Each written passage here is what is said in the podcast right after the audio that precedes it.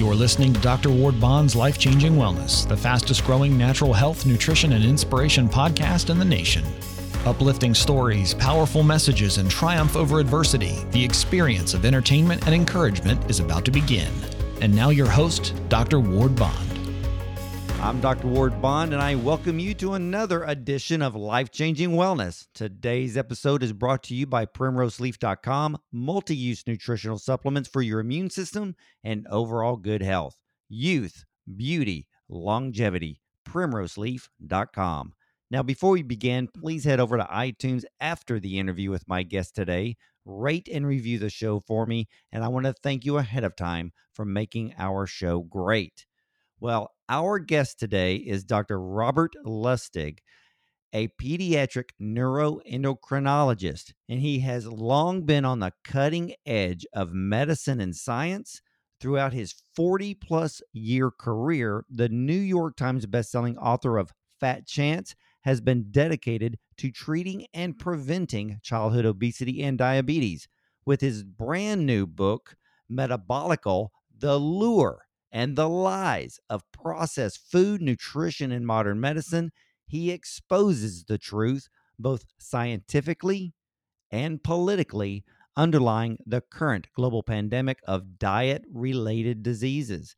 In his previous work, The Hacking of the American Mind, Dr. Lustig makes very clear how the processed food industry has hacked our bodies and minds to pursue pleasure over happiness, fueling widespread addiction and depression. And in Metabolical, he addresses nutrition, food science, and global health and explains how by focusing on real food, we can reverse chronic disease and promote longevity. For the first time, all strands of this pandemic, the medical, the economic, and the environmental, are pulled together into one clear narrative. So, ladies and gentlemen, the truth will be clearer as we welcome our very esteemed guest today, Dr. Robert Lustig. Welcome to the show, Doctor. Well, thank you so much, Dr. Bond. I have to say that was about the kindest introduction and made, you know, the most sense in terms of, you know, putting my 40 years of work together. Thank you. Well, I well, you're very, very welcome, and I am. Well, I, I mean, I tell you one thing, Doctor. I am so honored to have you here because I cannot wait for you to expel and just bring forth the truth that people literally need to know and to realize that uh, you know we live in a world now that's almost like a world of make believe until the truth comes out. So, my first question to you is, what is underlying the current global pandemic of diet related diseases? Well, that's a very good question. and in the book, I basically try to tie it all up into a you know very nice uh, package with a bow. Um, once upon a time, food uh, caused health. Now, food causes illness. But in fact, it's because it's not food. Processed food is not food. And that's what we've learned. Processed food is the opposite of food. So, food promotes health, the food industry promotes disease. And it's because processed food is not food. It is calories. It may even have some macro and micronutrients we need, but ultimately it is not health because it is not food. So let me explain to you what healthy means. The uh, FDA, the USDA, the National Academy of Medicine, the uh, uh, Surgeon General, the White House, Congress, all have different definitions of what constitutes healthy. None of them are consistent with each other. And for that reason, the food industry gets away with pretty much calling anything healthy. They're actually being called on it now in various lawsuits that challenge the word healthy. What I state in the book is that healthy constitutes two, two things, two clauses, six words. And you can remember these six. These are easy. protect the liver, feed the gut. Wow. Any food, any food that does both of those is healthy. Any food that does neither of those is poison, very specifically poison. And any food that does one or the other, but not both, is somewhere in the middle. And the empiric data, in terms of not just epidemiology, but randomized control trials and econometric analyses, things that actually, you know, lead to proof, you know, basically bear this out. So I propose that we use this definition, protect the liver, feed the gut, as our definition of what constitutes health, what constitutes healthy. And the problem is that ultra processed food fails on both counts. You know, it's You can- amazing that you bring up the liver, which a lot of people seem to forget about most of the time. And you bring up the gut, which, you know, we both know that the gut has really made its name for itself in the news in the last couple of years. And even when I did the introduction for you at the beginning of the show, you know, two words jumped out addiction and depression. And if you have poor gut health and because of the nutrients and the neurotransmitters must uh, travel up the vagus nerve back to the brain. Then addiction and depression, I mean, they're they're wreaking havoc in our system because of poor gut health. Indeed.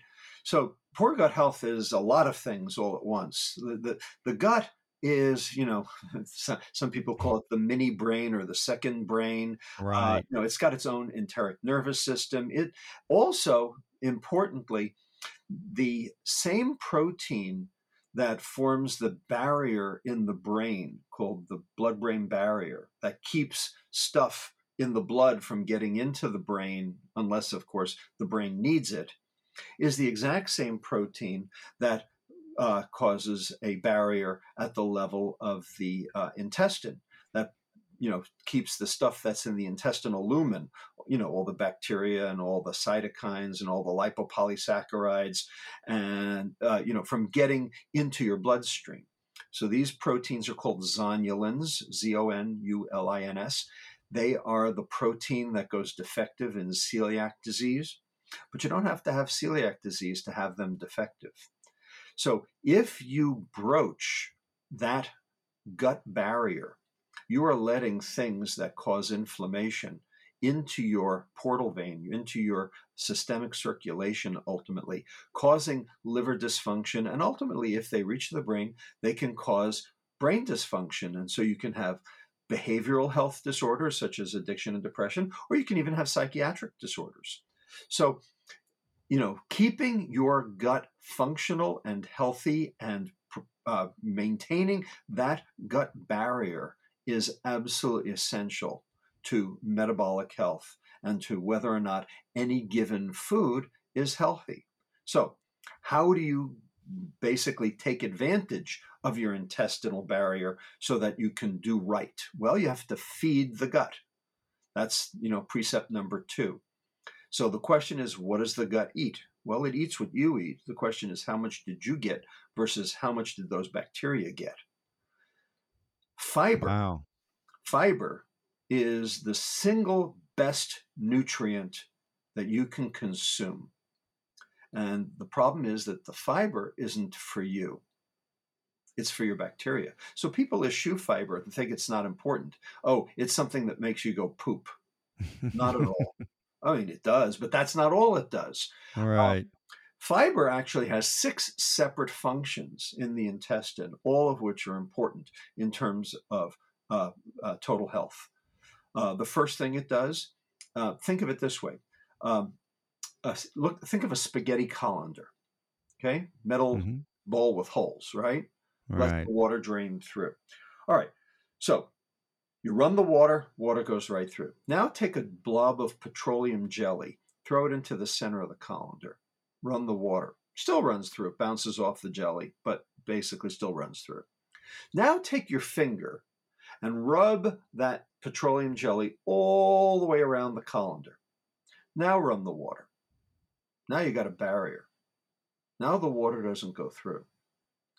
So the soluble fiber the pectins, the inulin, the th- stuff that holds jelly together, stuff that's found in real food, acts to plug the holes in the colander. The cellulose, or the, the insoluble fiber, is the lattice work that basically acts like the colander itself to have the holes plugged. Together, when you consume food that has both soluble and insoluble fiber, you form a barrier, a secondary barrier on the inside of your intestine that prevents the early absorption of sugars, simple carbohydrates, various foodstuffs that would otherwise get across early and flood your liver. Thus, you are protecting your liver. And so you're keeping your liver insulin sensitive by not subjecting it to the tsunami of all that early uh, broken down food absorption. So that's the first thing that the fiber does. Second thing, well, if you're not absorbing it early, that means that you're not generating much of a glucose response. So you're keeping your glycemic excursion low. So your blood glucose doesn't rise as high, which means your insulin in your blood doesn't rise as high. And insulin is the hormone that shunts everything that you eat into fat. So you're actually maintaining weight and also preventing chronic metabolic disease because the higher the insulin, the more your cells drive that chronic metabolic disease, cell growth. Um, in the coronaries, it becomes vascular smooth muscle endothelial growth. In the uh, uh, in, uh, in the intestine, it causes uh, tumors, etc. The third thing is if you're not absorbing it early, it goes further down the intestine, and that's where the bacteria are. So you're basically feeding those bacteria so that those bacteria have food so they don't feed on you. Because if you don't feed those bacteria, they will strip the mucin layer right off your intestinal epithelial cells. And that will expose your gut to all of those um, toxins the lipopolysaccharides, the cytokines, uh, uh, the exotoxins, the endotoxins uh, that ultimately cause inflammation, cause disease. So, does that actually lead to things like irritable bowel syndrome and ulcerative colitis? Exactly right. So hey. IBS right. is associated with that, uh, with the uh, uh, removal of that mucin layer, and you can actually see on electron microscopy that the bacteria are opposed, right? APP uh, right onto the intestinal epithelial cell. And what that does is that causes those zonulins to become dysfunctional. And so you end up with a phenomenon called leaky gut. In addition, uh, that soluble fiber uh, ends up feeding the uh, uh, the colonic bacteria, and the colonic bacteria love that soluble fiber. They turn the soluble fiber into short chain fatty acids, butyrate and propionate. And those two uh, uh, chemicals reduce your immune response, like for instance during COVID 19, to try to reduce the cytokine response so you don't get super sick. And also, it's anti insulin. It keeps uh, your insulin suppressed so you don't overdo it and drive all those chronic metabolic diseases. And finally, it acts like little scrubbies on the inside of your intestine in order to get rid of cancer cells.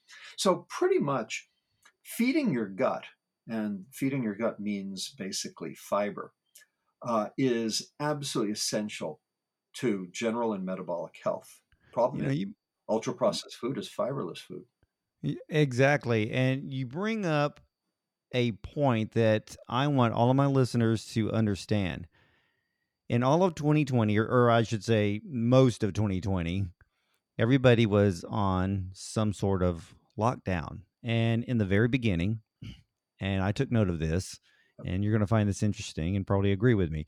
Um, in the very beginning, when everybody rushed to the grocery store to so called stock up on items because they were going to try to flatten the curve for only two weeks, not 10 months. Right. So for the first two weeks, everybody's grabbing food, or I should say what they think is food, because everything was running out toilet paper and all sorts of processed types of foods. But when you walk through the produce department, everything was full. That's right. Nobody paid attention to the produce department. And in a way, with what you're saying, by loading up on all these processed foods, you're destroying your gut and your liver, you're lowering your immune response, and you basically increased your own risk for COVID 19. Am I correct? That's exactly right. So, my nonprofit called Eat Real, and you can find it online at eatreal.org, we published a medical alert which actually took the CDC and the NIH to task. We think they screwed up. And the reason we think they screwed up, you think? Uh, well, yeah, well, well, they. I know. they screwed up in more ways than one. How's that? Yeah, there we go. There we go. Keep talking, doctor.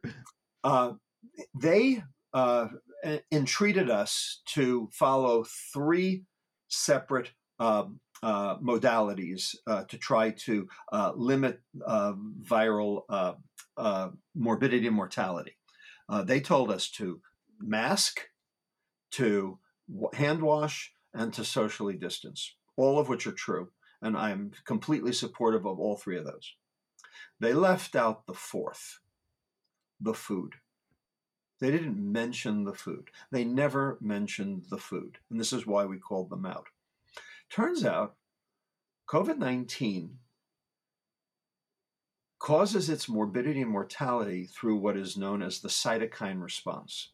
It's not the virus that kills you, it's your crappy immune response to the virus that kills you. That's why mm. some people seem to sail through it and other people seem to be, you know, basically knocked on its uh, on their keister and a lot of people end up in the ICU and dead. So let's look at who ends up in the ICU and dead.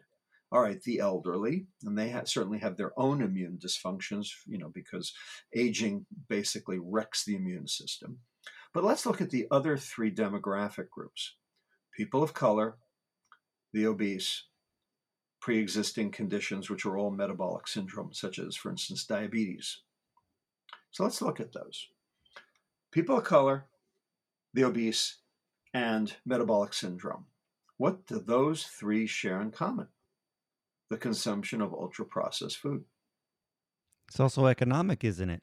Well, of course, it's socioeconomic. Absolutely. You know, because you bring up, uh, you know, here here you are bringing up people of color, and for those of like you and me, we both know that the biggest fast food companies like to settle in those neighborhoods. Absolutely.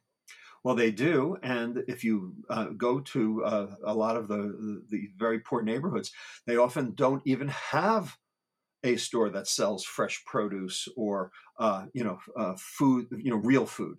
You know, it's pretty much all ultra processed food because then it sits on a shelf and therefore decreased depreciation, therefore increased profit because you can't freeze fiber. So try it. I mean, take an orange, put it in your uh, freezer overnight take it out the next morning, leave it on the counter, let it thaw, try to eat it, see what you get. You get mush. Why do you get mush? Because the ice crystals that formed inside macerate the cell wall, let all the water rush in. Hey, food industry knows that. So what mm. do they hmm. do? Squeeze it and freeze it. Now it lasts forever. Now it's frozen concentrated orange juice you can sell it on the commodities market because it doesn't go bad. And that's the definition of commodities storable food. Point is, an orange is not a commodity, but orange juice is. Wow. It makes them money. I'm blown away. I've never put those two things together. Wow. I it, I am a student today, doctor, so I am listening. Continue.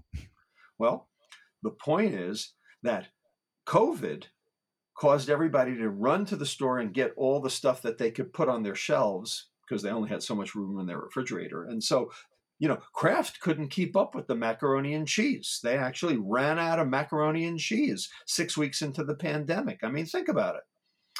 So the question is what about processed food leads to such a disaster? Well, a few things.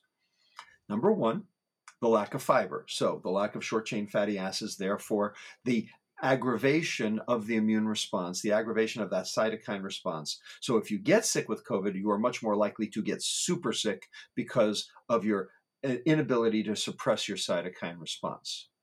Number two, the, the COVID virus is very smart. It's way smarter than you. It has a, an injector point where it injects the RNA into your cell to take it over and you know to propagate and to you know ultimately cause your sickness. And it uses a specific molecule on each of your cells in your body.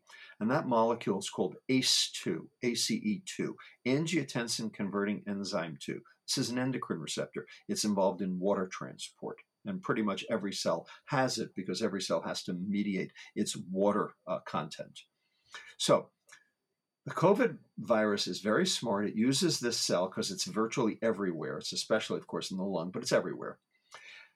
The point is that insulin resistance, which is metabolic syndrome, insulin resistance, that high levels of insulin increase the number of ACE2 molecules on each cell, thereby giving the virus even more chance to be able to inject its RNA and you know take over your cells and cause morbidity and mortality. And then finally, the third way has to do with high glucose levels. So, diabetes, high glucose, turns out the glucose crystallizes around that ACE2 molecule and holds it open and allows the virus to be able to inject that uh, its RNA even easier. So, three separate ways that ultra processed food lead to increased COVID morbidity and mortality. We should have known that. We had the data, and the NIH and the CDC didn't even tell us. There a lot. that's a malpractice. Well, that's why we called it out. And and I'm glad you did because if you really think about it, and you were right, the the elderly population, as you said, you know, aging, you know, destroys the immune system. Their thymus gland is almost not existent, if existent at all. They're in nursing homes, um, which is why the death rate was so high there. And yep. then, you know, people of color, diabetics, yep. people who are obese, every single one of those groups either ended up with COVID or ended up in the hospital, and many of them died. That's right. And and you know, and I and I'm kind of like you. I was the thing that probably angered me the most was the confusion, the inconsistency of the CDC, the FDA, the United States government, and the World Health Organization, the list goes on. Nobody agreed on anything from the very beginning, and the confusion still continues today. And which is why, to me, it's kind of like you have maskers versus anti maskers, and the list goes on because there was never a foundation laid in which everybody agreed.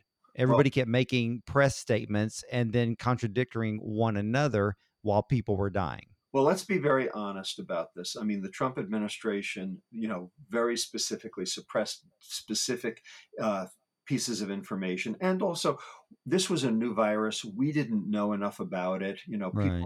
probably, you know, I mean, in, in order to try to attempt to control it, people started saying things early on in the course that ultimately they, you know, ended up tending to regret you know but that's not their fault eh, because they were trying you know they were caught between a rock and a hard place right they saw well yeah you know, this it was pandemic yeah because exploding and yeah because one of the biggest things that i noticed you know in the very beginning was you have an administration trying to protect trying to protect the economic status of a nation and not wanting to uh, destroy that. But then, like you said, people would come out during a press conference, say one line, and the press took it and went running with it, and it became a narrative. Well, and created a lot of havoc while people were not given the truth like what you're giving us today. Well, the bottom line is that the, they knew about the food and they didn't say anything about it because obviously ultra processed food is a very big deal in this country in terms of its in terms of economics. So if you had told everybody, "Hey, look, all the ultra processed food in the store, that's the stuff, the stuff on the shelves, that's the stuff you need to basically leave there. You need to basically shop the edges of the supermarket and, you know, since you're all eating at home, why don't you eat real food since you're at home anyway?" That would have been the right uh, message. But you know that wasn't, a, shall we say, an economically uh, uplifting one. Well, you know, it's kind of funny. I heard some of the, I, at the very early on, um, probably about two, maybe three months in to the pandemic.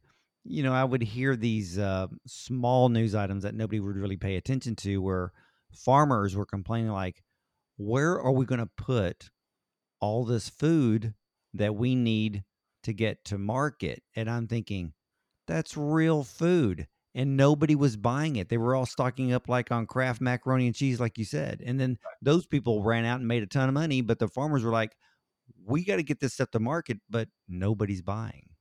Well, so so clearly we we have a problem because we have a disconnect between our food, our health, our economics, and our environment. And my book, Metabolical, tries to deal with this disconnect and try to explain how all stakeholders can be uh, can can come together around this notion of real food. Even the food industry, even the food industry stands to make a profit if they did the right thing. The problem is they can't do the right thing. Explain that why why they can't because the title ti- the, the title of your book, which really, I mean, it, to me, it draw it will draw a reader in very quickly. Metabolical. I mean, every time I see the word, I'm thinking Hmm. diabolical. And then you have the lure and the lies of processed food, nutrition, and modern medicine. What are the lures and the lies? Well, so what what I say in the book is that modern medicine went off the rails. Okay, and I've been practicing 40 years, and it is those 40 years when modern medicine went off the rails. So I remember when modern medicine actually kind of did it right.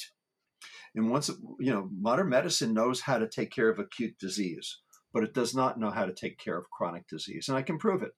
Mhm. You have to work upstream of a chronic disease to be able to solve it. In the book, I, I, I liken it to the wasp in your attic. You go up into the attic and there's a wasp. What are you going to do? Are you going to kill the wasp? Or are you going to destroy the wasp's nest? You have to work upstream of a problem to solve a problem. Working downstream of a problem only solves the results of the problem. It doesn't solve the cause. And if you don't solve the cause, you still have the problem. Yeah, which why it. medicine fails at prevention. That's right. Medicine completely fails at prevention. You know, and has, it, you know, pretty much for its entire existence, but especially in the last 50 years, because everybody thinks there's a pill for that. Well, it turns out there is no pill for that. So, yes, we have pills for high LDL, you know, like statins. We have pills for high blood pressure, antihypertensives. We have pills for high blood glucose, you know, oral hypoglycemics or insulin. We have pills for, you know, all sorts of ailments except for one thing. Those pills are not treating the ailment, they are treating the symptoms of the ailment.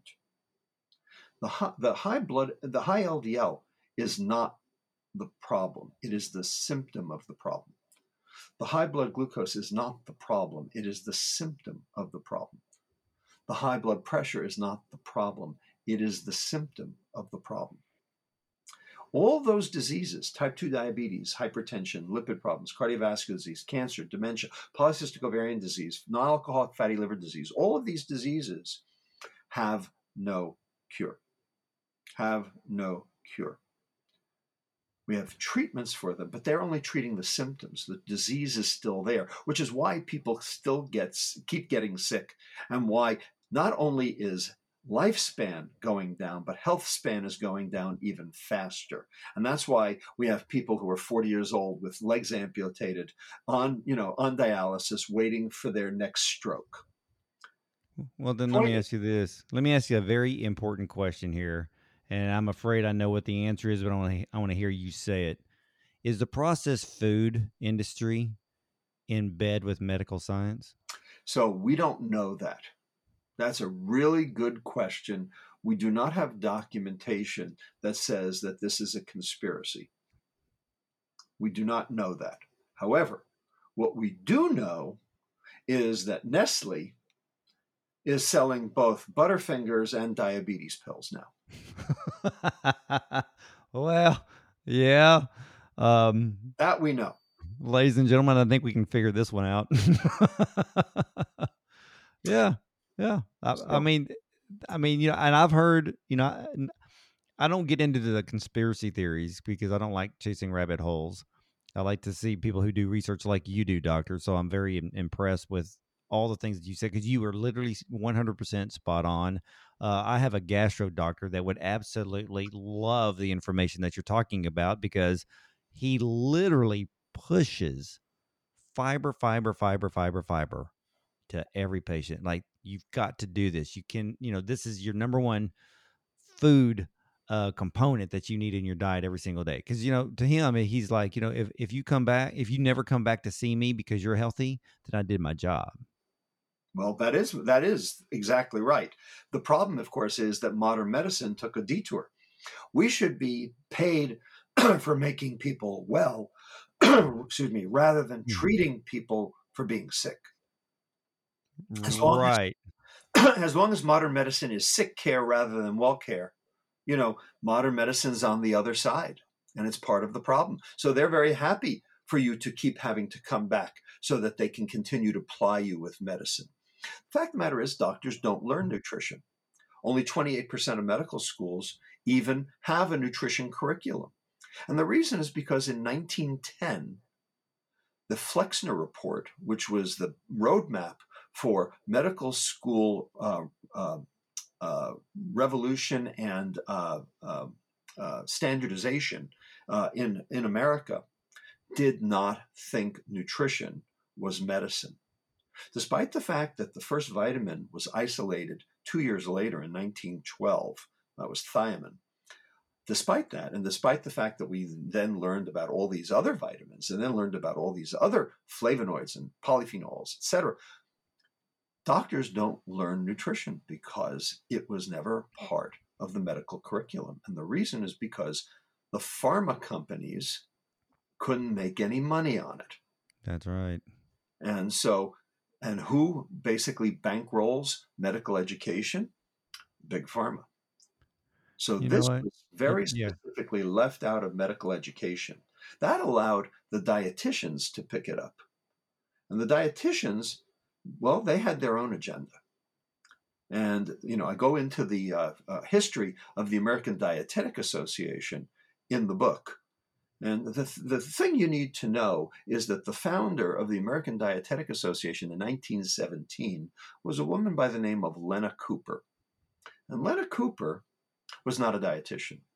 She had never actually taken any dietary courses. She had never studied for any dietary uh, certification or uh, degree. She was the apprentice of none other than Dr. John Harvey Kellogg. Oh my gosh. At his Battle Creek Sanitarium.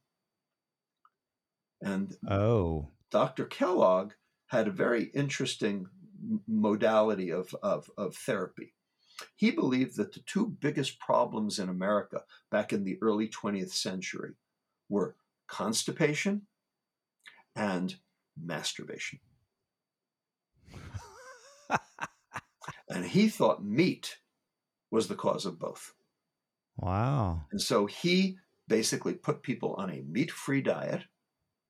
But it turns out it's more than just the constipation and the masturbation, because it turns out that John Harvey Kellogg was also a Seventh day Adventist. Yeah, that plays a big role. And Lena Cooper was his apprentice and learned all of her dietetics from him. Yeah, you know, I've never been a fan of I hate to say this, and and hopefully any of you dietitians that are listening, I have never been a fan of your industry for multiple reasons, and this just solidifies it even more. Uh, well, uh, but I, have got problem, some good news. Uh, yeah, go ahead, doctor. The biggest problem with dietetics today, and it, I, I want to be very clear, I'm I'm not against dietitians per se. What I am is I'm for science. Yes. Now, dietitians can be part of the problem or they can be part of the solution. And the dietitians that are part of the solution understand that a calorie is not a calorie, that food quality matters more than food quantity, mm-hmm. that the calories are sort of secondary to the biochemical uh, parameters of specific foodstuffs. Now, if all you do is math, then you are part of the problem. And the problem is that many people in the Academy of Nutrition and Dietetics continue to focus on calories. Hell, the USDA continues to focus on calories. And so this is where, you know, uh, government, you know, has failed us because they have basically talked about this concept of food security that we need to get people enough calories. Well, you know what? We got enough calories. Well, yeah, because uh, I I have a colleague of mine who happens to be a chef and a cardiologist. Uh-huh. He he wrote a book called The Fallacy of the Calorie, and not only that, he is the professor of culinary medicine at the University of Montana, where he literally teaches being a chef, preparing food, but looking at it as a way of healing the body. Exactly right. So, As, and I mean, it's just mind blowing the things that you're saying. And then here I have someone that I know very, very well doing the absolute positive side of this work that people need to to realize. And how do we get people away from processed food to Well- where they start eating the things that well God actually created for us to eat?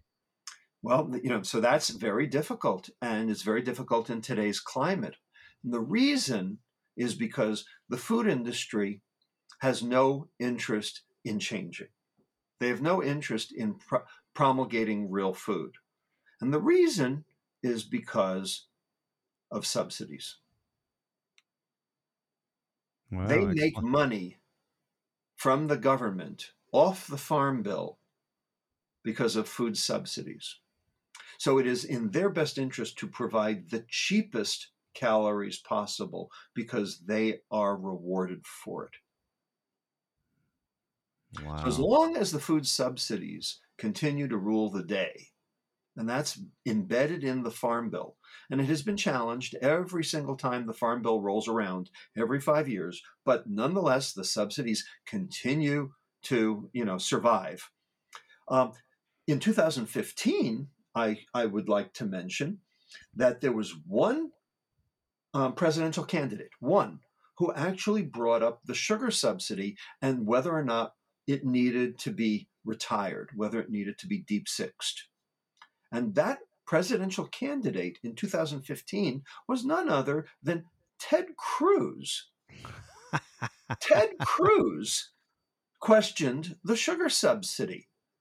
Well, if Ted Cruz questioned it, you know there's a problem. well, yeah, exactly, and you know, and and and the sugar industry alone is the one of the most is probably the major culprit of of all disease diabetes obesity cancer heart disease it's all linked to sugar. As you had already gave us the walkthrough of how the cells work in the body today which uh I hope everybody is taking notes because they need to listen to this episode over and over again and get it ingrained to them that when they go to the grocery store, you sit and stop in the produce department and your basket should be that and nothing else because I always call the inner aisles of the grocery store the center of death.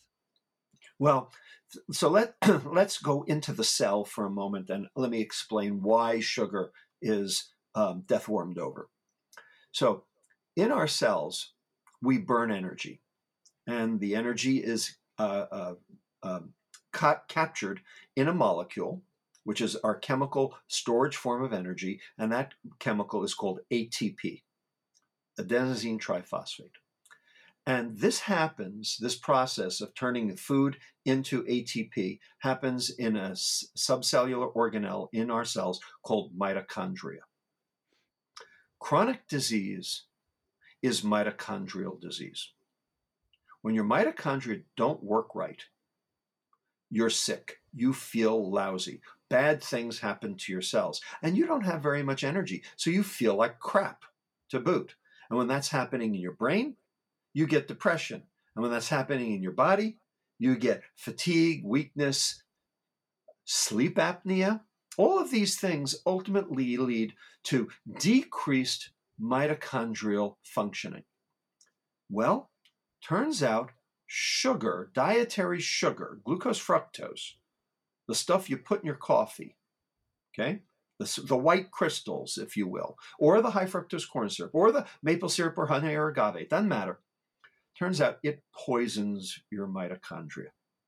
It makes your mitochondria work less well. The food industry says sugar is the energy you need to be able to do more. That is absolute garbage. Oh, it's totally garbage. I, am a big ribose believer because I've talked to other cardiologists who actually use ribose as the energy molecule uh, to help uh, restore the mitochondrial as well as the ATP. And Olympic athletes use it. And not. And what's funny is, it's a five carbon sugar. That's, that's right. a minus one on the glycemic index. So you have to mix it with juice because it'll drop your blood sugar if you drink it with water. And and everybody knows I'm into amateur sports like cycling, and I'm a big believer in that. And sugar is so detrimental to stamina and endurance and strength that it's if if I knew that I ate something wrong the day before I was going to go on a ride, I know my ride's going to suck. Well, so uh, you know the, the Ethiopian um, uh, marathon runners know this too. You know, they eschew sugar, they stay away from it. And there are many, many uh, keto adapted um, sports athletes, you know, that such as Steve Nash and uh, several others who, um, you know, know to actually stay away from carbohydrate because of That's this right. effect that it has on mitochondria. So this notion that that uh, uh, sugar and simple carbohydrates uh, are the energy you need to support your lifestyle is actually you know hogwash. And unfortunately you know the food industry you know keeps pushing it because after all that's the cheapest thing to produce is carbohydrate. Yeah i'm so glad you brought that up because it's, it's so funny. I, I had interviewed a um, cyclist from south africa who actually works along a, a doctor in South Africa that proves that things like keto are excellent for those uh, who are in sports that need strength, stamina, endurance, and basically threw the whole glucose loading thing out the window. Well, I think you're talking about Dr. Tim Noakes in South Africa. I think had, that's exactly who. Yeah, I believe well, that's exactly a, who it is. He's a hero of my book. oh my gosh. I'm loving this, doctor. I'm loving this. Wow. Wow. So he Continue. was brought up on charges in, South Africa for telling uh, parents to uh, uh, be careful about the amount of carbohydrate they give their kids. That's right. And they brought him up on charges and were actually going to uh, put him in jail for it. He ultimately was exonerated because people like my colleagues around the world actually came to his defense to, you know, show the science. But the fact is, the dietitians were the ones who were trying to land him in jail. Wow. I cannot, it's amazing. You know, even the research community can get really small really quick, but this is just blowing my mind that uh, you knew it was uh, that particular doctor and, and it oh. was funny because the the interview that I did with the cyclist was like an hour and a half because we literally just just dived into it all and to prove that you don't need refined sugar it's it's funny because you know millions of Americans today wake up with caffeine and sugar and they literally set their day up for failure every single day and then they wonder why disease show eventually shows up. Indeed. Well, what I try to explain in the book is exactly how each of these molecules in our food ultimately either support uh, mitochondrial function or detract from it. The point is that the diseases that we call diseases today, the ones that I mentioned, the diseases of metabolic syndrome, which are all going up and have no cure, when you actually look at what causes them, there are eight, count them, eight subcellular pathologies, things that are going on inside the cell. And the drugs that we use can't get to them, cannot fix them. So I'm just going to name the eight. We don't have to spend any time on them. I'm just mm-hmm. going to explain that these are not diseases that your doctor tells you about. These are not diseases with ICD 11 codes. These are not diseases that your doctor can bill for. So here they are in one through eight. One, glycation. Two, oxidative stress. Three, mitochondrial dysfunction, which I've already mentioned. Four, insulin resistance, which I've already mentioned. Five, membrane instability. Six, inflammation, which I've also mentioned. Seven, methylation, epigenetics. Number eight, autophagy, which is like garbage night for the cell. These eight processes, when they are working right, you will be 110 playing tennis. When they are working wrong, you'll be waiting for your next stroke in your wheelchair at age 40. So, mm. getting these eight pathologies right is what real food does because real food gets inside the cell, gets to the mitochondria, gets where it needs to go. And that is why food is health, or I should say, real food is health. But that's also why processed food is poison, because it is poisoning those mitochondria. It is causing that inflammation. It is preventing membrane stability, et cetera, et cetera. And the problem is we don't have any drugs for any of those eight.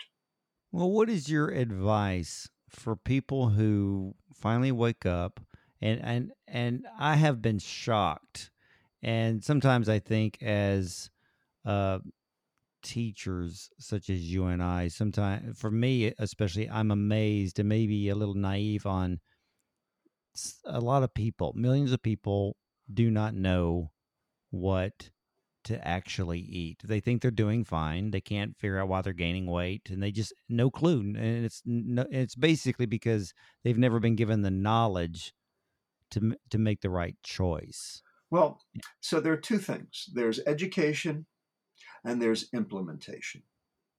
So education is essential. It is necessary, but unfortunately, it is not sufficient.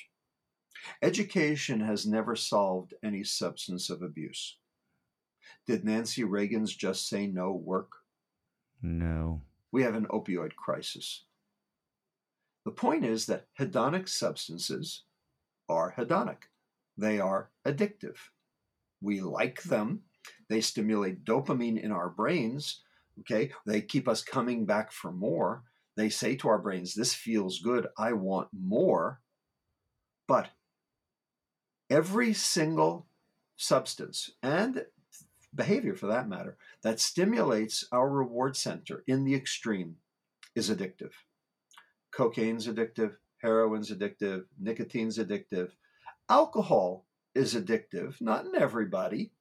You know, 40% yeah. are teetotalers, 40% are social drinkers, can put it down and walk away.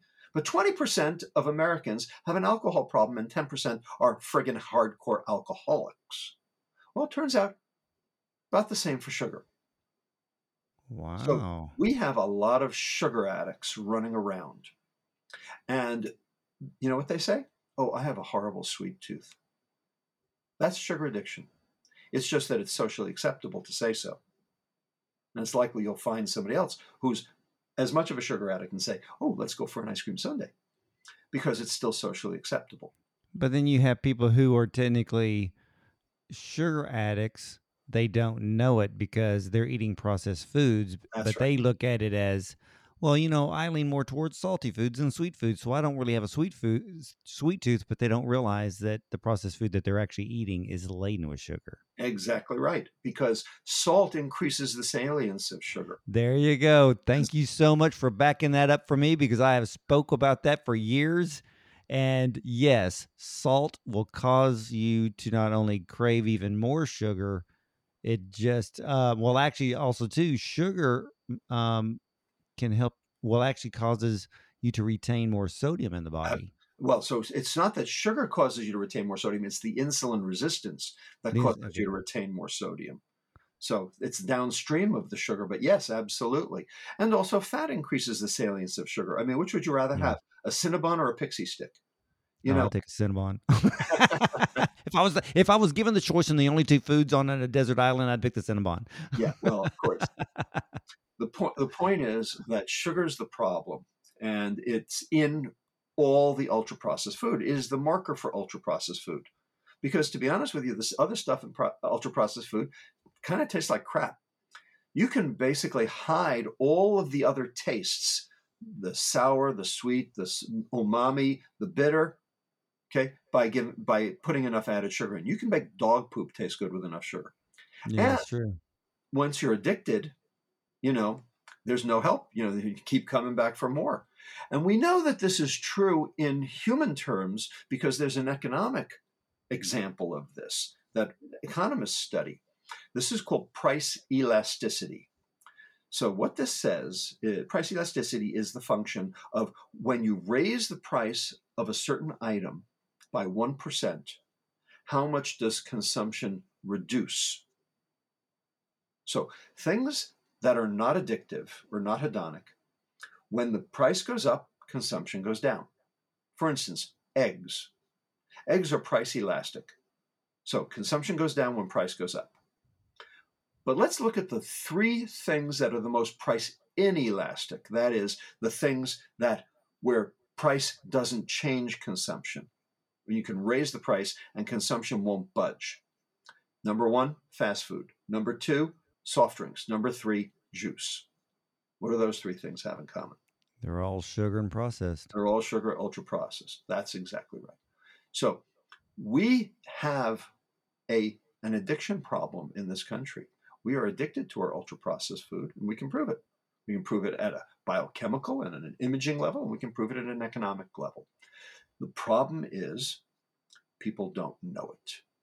So if you don't know it, how can you fix it? But even if you did know it, how could you fix it? Because after all, education alone has not solved any substance of abuse. We need implementation, not just education. We need help. We need um, uh, uh, societal interventions that help us move that along. All right. And the, unfortunately, yeah. a lot of those end up in government's lap. And of course, government's not on this at all, which is why I needed to write the book to explain to government what its job is, because it doesn't seem to know. Well, let me ask you this: Wasn't it? Uh, it was a few years back uh, and I believe it was Mayor Bloomberg of New York at the time that yep. wanted to what do some big giant tax on the big gulp, and everybody just went. It was just a huge uproar. Well, it wasn't a tax. He tried to reduce the size to 16 ounces. It was uh, basically uh, you you couldn't buy a third, you know, anything larger than a 16 ounce soda was the idea. And you know, he uh, ultimately it went to the New York uh, State Supreme Court and it was knocked down. It was uh, uh, deep sixed by the uh, uh, Supreme Court Justice Herman Tingling. And what Tingling said, which was completely inappropriate, was that number one, it was arbitrary and capricious because if you went to a dispenser, you couldn't get it, but if you went to a bottle you, uh, in the 7-Eleven, you could. So therefore, it was um, it was arbitrary and capricious. However, the th- the uh, the case law that Tingling used was a case from 1986 called Boreali v. Axelrod.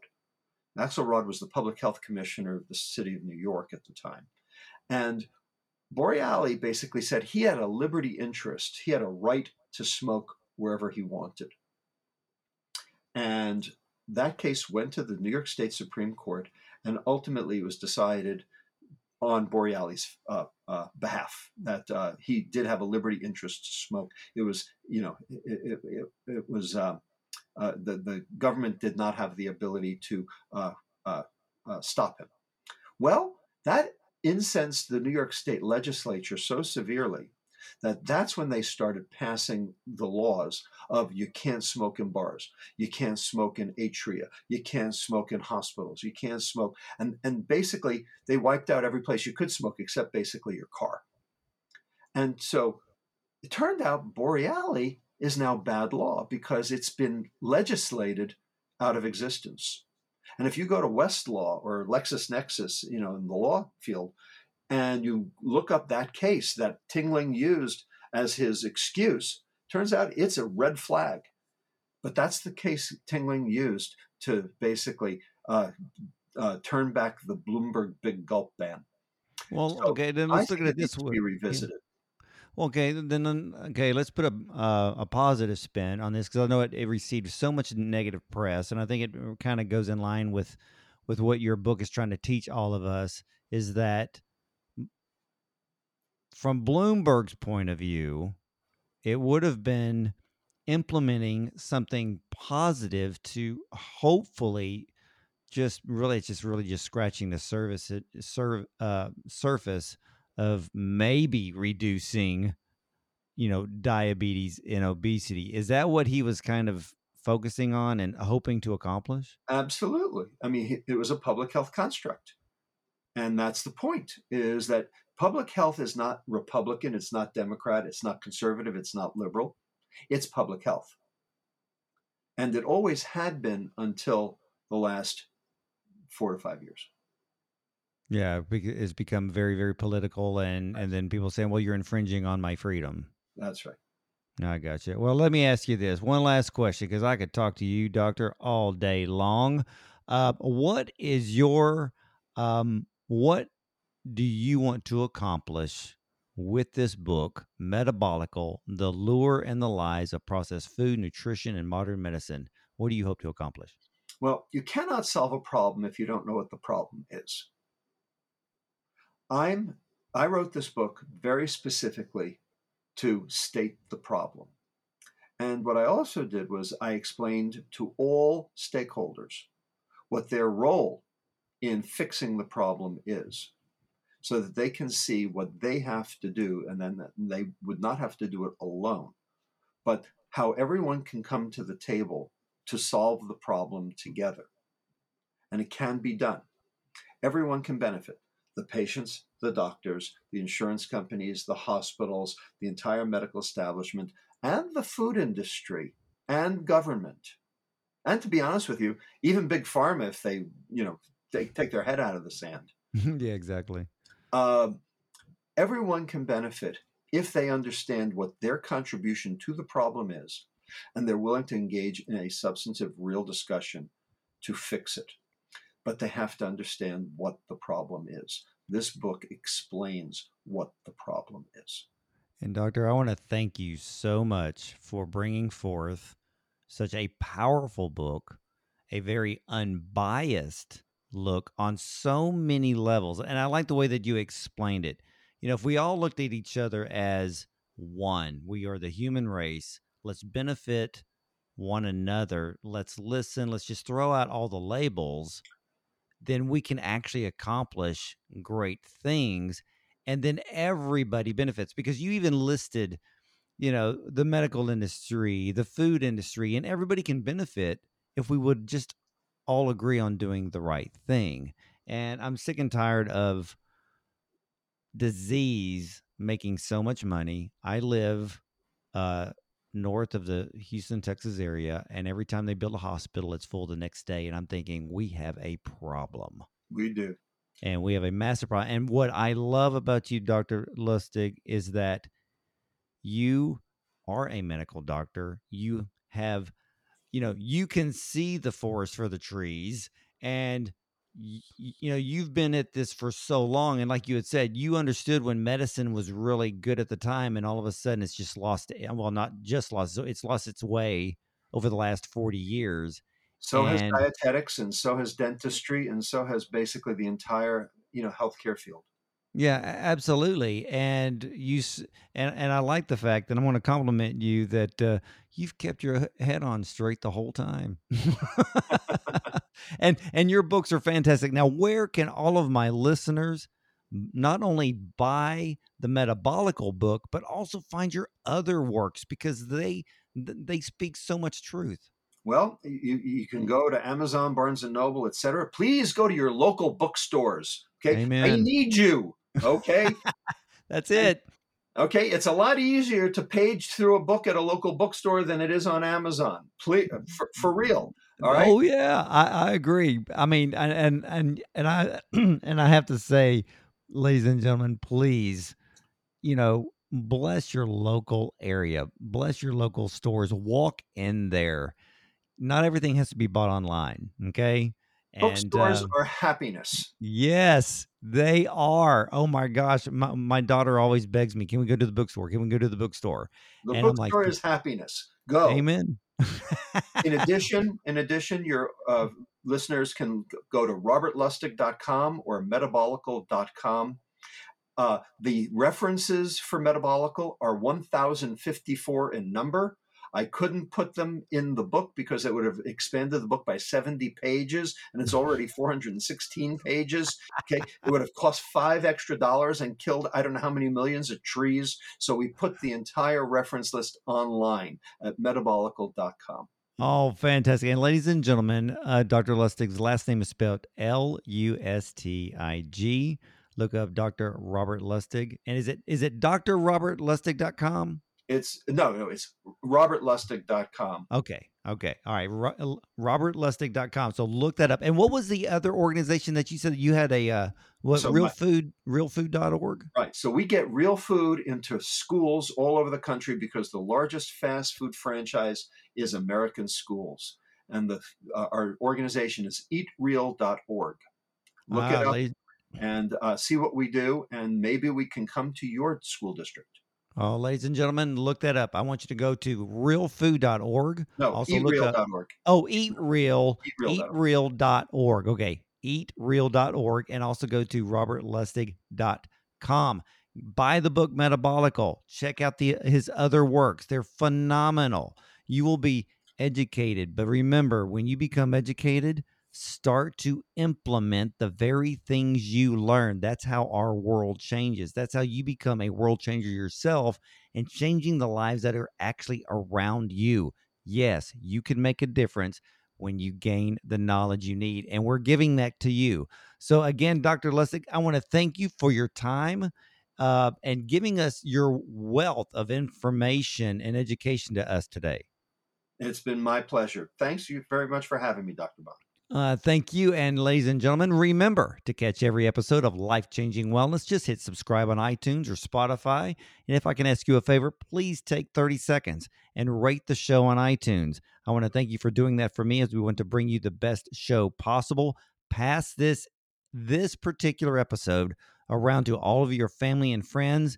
We need to get this message out of what Dr. Lustig has taught us today. So just look up Dr. Bond's Life Changing Wellness on any streaming service. You can learn more about me at drwardbond.com. And again, thank you for listening to Life Changing Wellness. We are known as a different kind of wellness show. And remember, something spectacular happens when you treat your body right. Have a blessed day, everyone.